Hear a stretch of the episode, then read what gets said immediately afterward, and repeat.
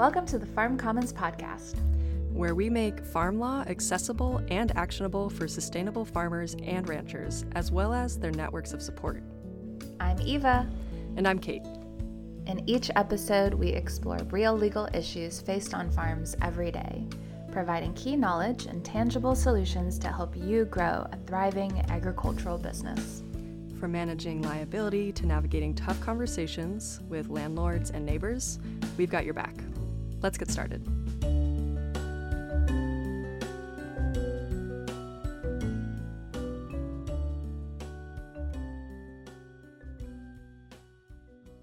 And we are back. Hello, everyone. I'm happy to be here. I'm happy you're here. And I'm happy to be here with you, Eva. Hey, Kate. Happy to be here too. So, Eva, what are we doing today? Today, we are digging into a topic that many farmers and ranchers don't often think about, and that is discrimination. If anyone's hairs, you know, kind of stood up when you heard that word, um, that's understandable because discrimination is something we all want to avoid. But the reality is that discrimination can happen on even the most well intentioned farms. And at Farm Commons, we've covered this topic extensively in our podcast episodes 42 and 35. But today we're going to zero in on a recent question that we've gotten, which is what questions can I not ask during a job interview? Such an important question. And the fact that we keep returning to this topic should hint that avoiding discrimination is not as easy as we might think especially in interviews where the employer and the applicant are getting to know each other, it can be tricky to distinguish what is friendly and what is overstepping into some maybe discriminatory territory. So, discrimination might often seem unintentional, but that doesn't make it legal. Mm-hmm, for sure. And it's not easy, but don't worry, dear listener out there. We're here to calm the nerves and provide you with a more clear and safer path forward. And we'll do this with some expert help, of course. Uh, we're joined by Chloe Johnson today, one of our staff attorneys who previously farmed for many years, also worked as a staff attorney at prior practice, and provided technical assistance to growers in North Carolina. She will help us work through this gray area today. Hi, Chloe. Hi, Kate and Eva. So glad to be here, and I am glad that we're taking time to focus on creating what will be a legally sound interview process. Now, of course, there's a lot of work to do outside of the hiring process to make your farm a respectful workplace for employees that's diverse in age, race, and ability and other characteristics. But the hiring process and interview questions specifically this is a great place to start. And I'm going to go ahead and offer some simple advice at the outset. When you're crafting your interview questions, remember you don't want to ask about the applicant as much as you want to ask about the job. We will get to specific questions you want to ask or don't want to ask later, but just know that all your questions are going to end up being a variation on the, this theme. Can you perform the essential functions of the job Mm-hmm. Yeah, great question, Chloe. So let's say that I am in the process of hiring the first employee at my farm, hypothetically. We've gone through the initial application review, and now I'm at the point of scheduling an interview with a candidate who I think is just absolutely great on paper. A question on my mind now is what questions should I not ask in the interview in order to avoid discrimination? Right, that's a great question. And first, I would say congrats on expanding your farm business and kudos for doing your due diligence to make this first hiring experience positive for you and your employee. Now, to answer your question, we have to take a step back and identify what discrimination means in the employment context.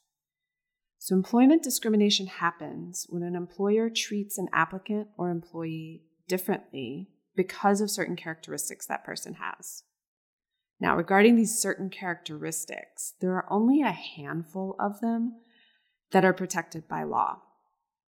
On the federal level, the ones that are protected are a person's sex, which includes gender, gender identity, and sexual orientation, a person's physical or mental disability, their age, if they are a veteran status, any union status they have, their race, color, national origin, or ancestry, and religion or creed. So, if you factor any of these characteristics into your hiring decisions, you may have discriminated. Mm, that's quite a comprehensive list. Um, and so, could we clarify this a bit further? These protected characteristics for farmers and ranchers who are tuning in and their their interest is piqued to really want to hone hone what these characteristics are. Sure. So I should say the list of federally protected characteristics are going to be linked in our show notes.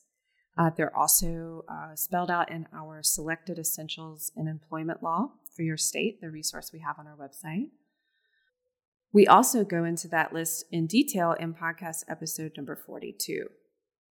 What you need to know now is that each of those characteristics I listed off sex, race, etc. those are called protected characteristics. You can think of them as a list of characteristics on which a person cannot make employment related decisions.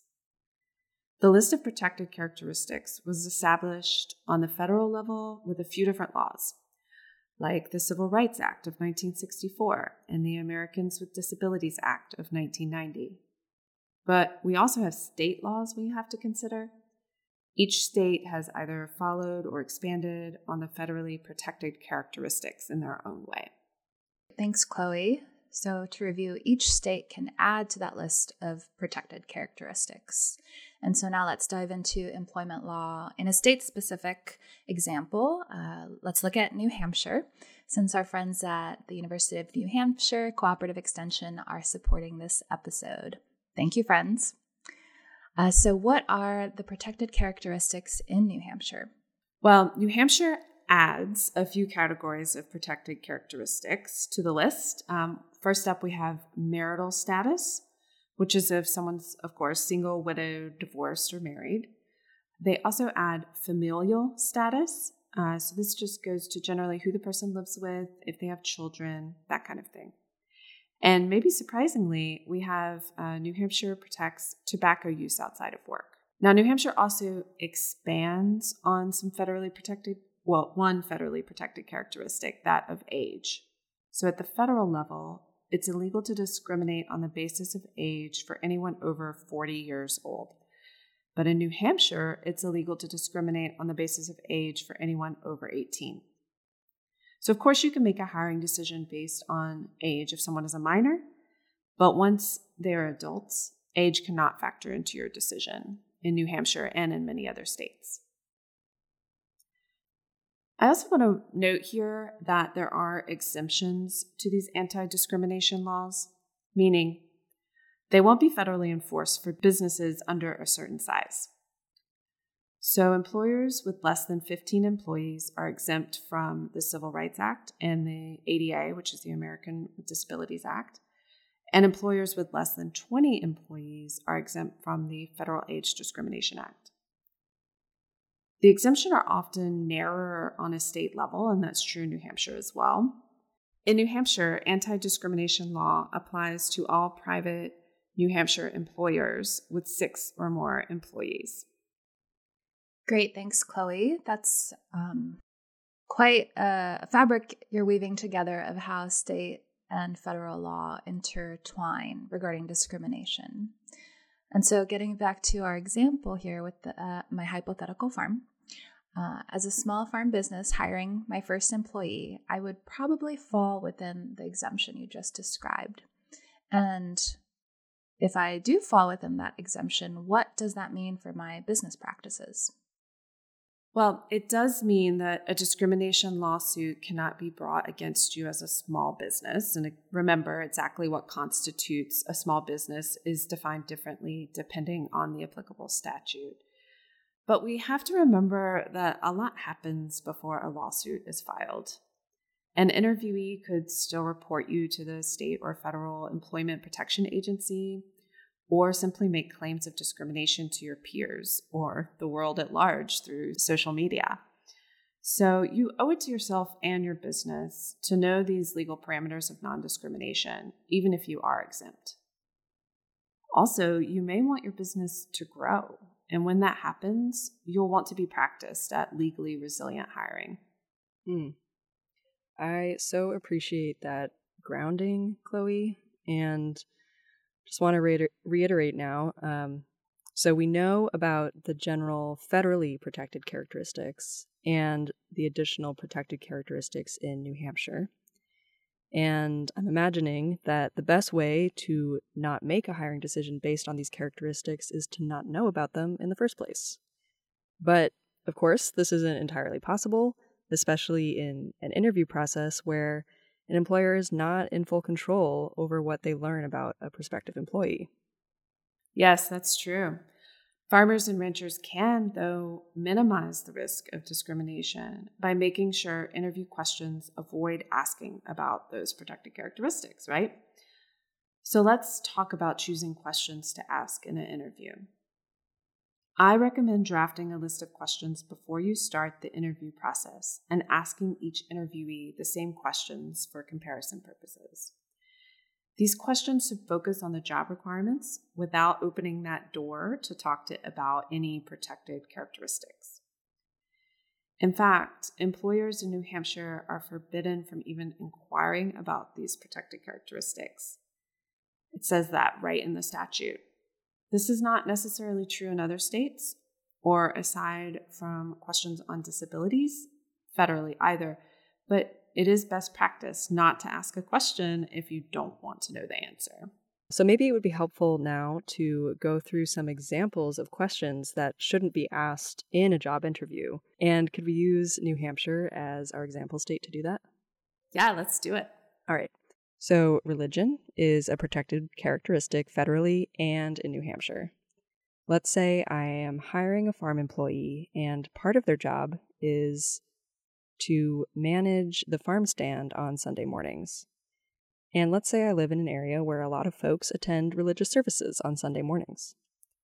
In the interview process, what is a good way for me to check if the applicant can serve the essential job function of being at the farm stand on Sunday mornings? You simply ask, Can you attend the farmer's market on Sunday mornings? Don't open the window for information about religious obligations to creep in. Now, especially if you live in an area where a lot of people go to church on Sunday, you may be tempted to say something like, Do you have any conflicting obligations on Sunday, like church? Just don't go there. Okay, that's funny because that happened to me once. I was interviewing for a job in a cafe, and the hiring manager asked, Do you have any weekly scheduling conflicts, like appointments, therapy, etc.? And I sensed he was asking because he knew people often forget to think of those things when building out a work schedule. But now that I'm hearing what you're saying, um, his question could have been construed as asking for information about health conditions, which is not good, right? Yeah, that's exactly right. That's a great example. So, another protected characteristic is tobacco use. Cigarette butts and smokers' hands can transmit tobacco mosaic virus, so it's a functional issue for every farm with nightshade crops. And smoking is not permitted on the farm property. You may be tempted to ask, Do you smoke tobacco? Instead, just say, There's a no smoking policy on the farm. Can you comply with that? Mm. Yeah, I'm really seeing how easily these these questions should be so simple and how easily it could be for um, somebody to phrase them in in a way that's just a little bit too um, too open ended or or gets into discriminatory territory. So, and here's here's another example, and I feel like this is a big one for farming since the work is so physical. Protected characteristics of disabilities and health conditions. I can imagine well intentioned employers wanting to ask about asthma, physical abilities, etc., to ensure safety, if nothing else. So, how can farmers navigate this? Okay, well, you should have a list of the essential job functions. Uh, so, for example, if you're looking for a field hand, the person you hire will need to harvest and pack vegetables, obviously. These are the functions of the position. So, they are essential functions. Now, there are associated requirements of these functions, which include being able to bend down repeatedly and lift, you know, say 50 pounds. Being upfront about these essential functions or whatever the essential functions of the job you're looking for are early and often, that's the best practice. Ideally, these essential functions and requirements were listed in the job description, so they won't be new to the applicant in, you know, in the best scenario. You want to go through these essential functions again in during the interview and ask the interviewee if they can perform them. Then here's the key. You trust their answer. Mm, thanks, Chloe. I want to jump in here because these are really great examples uh, that you and Kate are discussing. And so far, we've talked about avoiding questions that directly address one of one or more of those protected characteristics, being like religion, health condition, um, smoking. And I'm wondering now, putting putting myself in our listeners' shoes, should employers be careful of indirectly addressing the protected characteristics as well? Like, how far do we go here in terms of avoiding? Yeah, for sure. So there are definitely a lot of seemingly innocuous questions that might bring you and your interviewee into potentially discriminatory territory. For example, you may see that you and your interviewee attended the same school and might just excitedly ask when they graduated. But graduation dates can pretty easily and often be linked to age, and age, remember, is a protected characteristic. Of course, everywhere 40 and above is protected, and in New Hampshire and some other states, 18 and above is protected. Another example would be asking about children, ages of children, or childcare arrangements. These should all be avoided during the interview. I can imagine you might be asking this question because you have a legitimate concern about whether the interviewee will be at work when you need them to be, or you might just be making friendly conversation even so, these questions shouldn't be asked because they are linked to sex, which is a protected characteristic everywhere, and familial status, which is a New Hampshire addition. Another important topic to avoid is history of arrest, like asking an interviewee if they have ever been arrested. While history of arrest itself is not a protected characteristic, the legacy of racism in our criminal justice system has created a correlation between arrests and race, and race, of course, is a protected characteristic. I'll avoid going down a potentially overwhelming list of questions to, that you should avoid and just remind folks that every question you ask should be related to an essential function of the job. When you are making that list of questions, you should be asking yourself, why do I need to know this? Your answer to yourself should always be because the job requires it. And you should be able to articulate the reason the job requires it. Yeah, that's great, Chloe. Super helpful. Um, just strategy tool to keep in mind of why the job requires the thing that you're asking the question about. And so now, if we go back to um, the hypothetical farm example, what if I ask, you know, one of my carefully selected questions to an interviewee, and in her answer, she reveals that she is gay, pregnant, and chronically ill? Let's just go ahead and stack the deck pretty high here.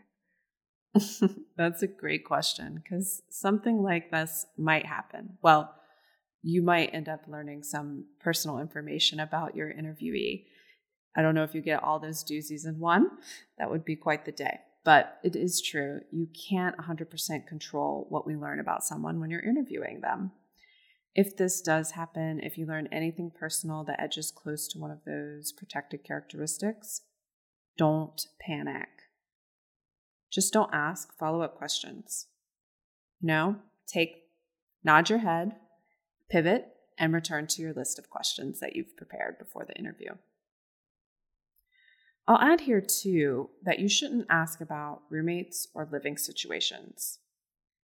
With these questions, you could very easily stumble into learning about an applicant's sexual orientation or familial status. And neither of those things have anything to do with the job. Now, there is this added farm related complication that you might be asking about these things like roommates or partners because you are offering on farm housing. But even if that is the case, it doesn't mean that these questions are suddenly fair game.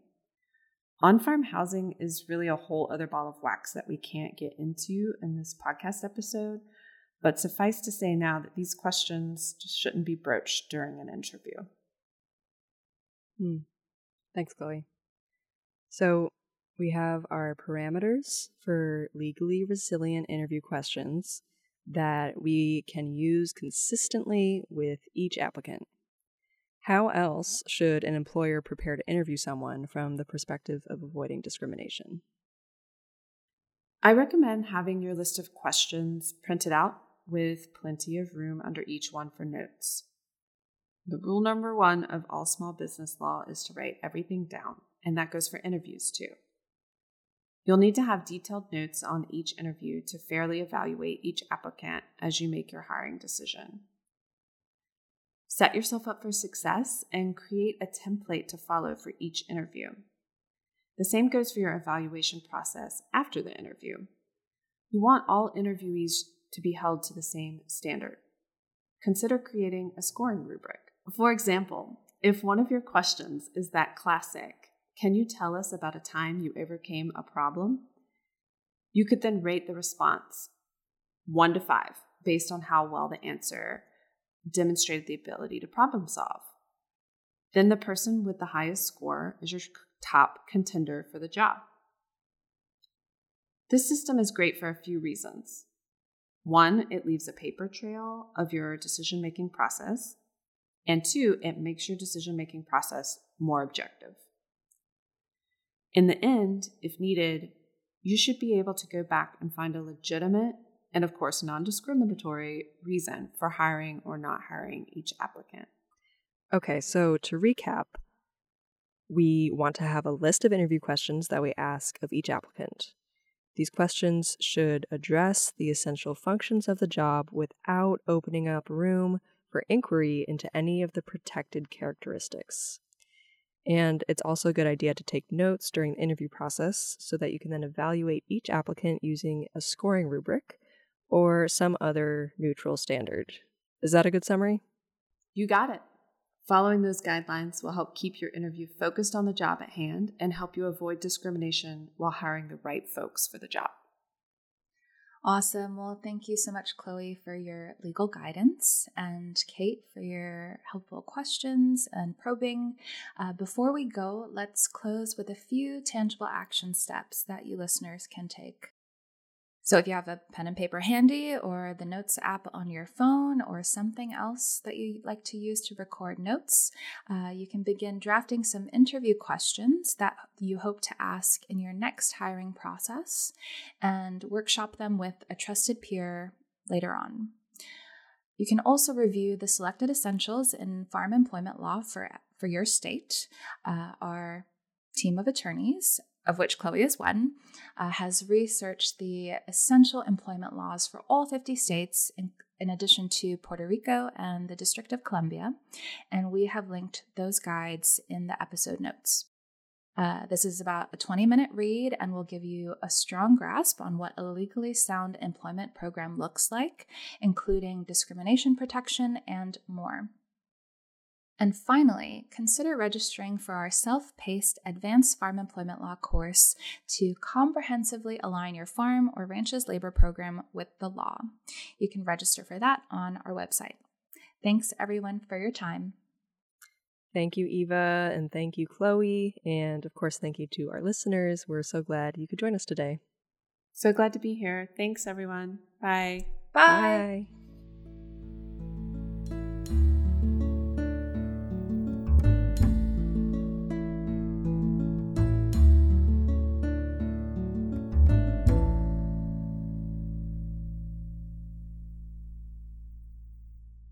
We're so glad you joined us for this episode of the Farm Commons podcast. If you are looking for more resources on your burning farm law questions, visit our website at farmcommons.org for a variety of workshops, guides, checklists, tutorials, and more. You can also email your questions and comments to info at farmcommons.org. Stay tuned for our next episode, and until then, keep growing.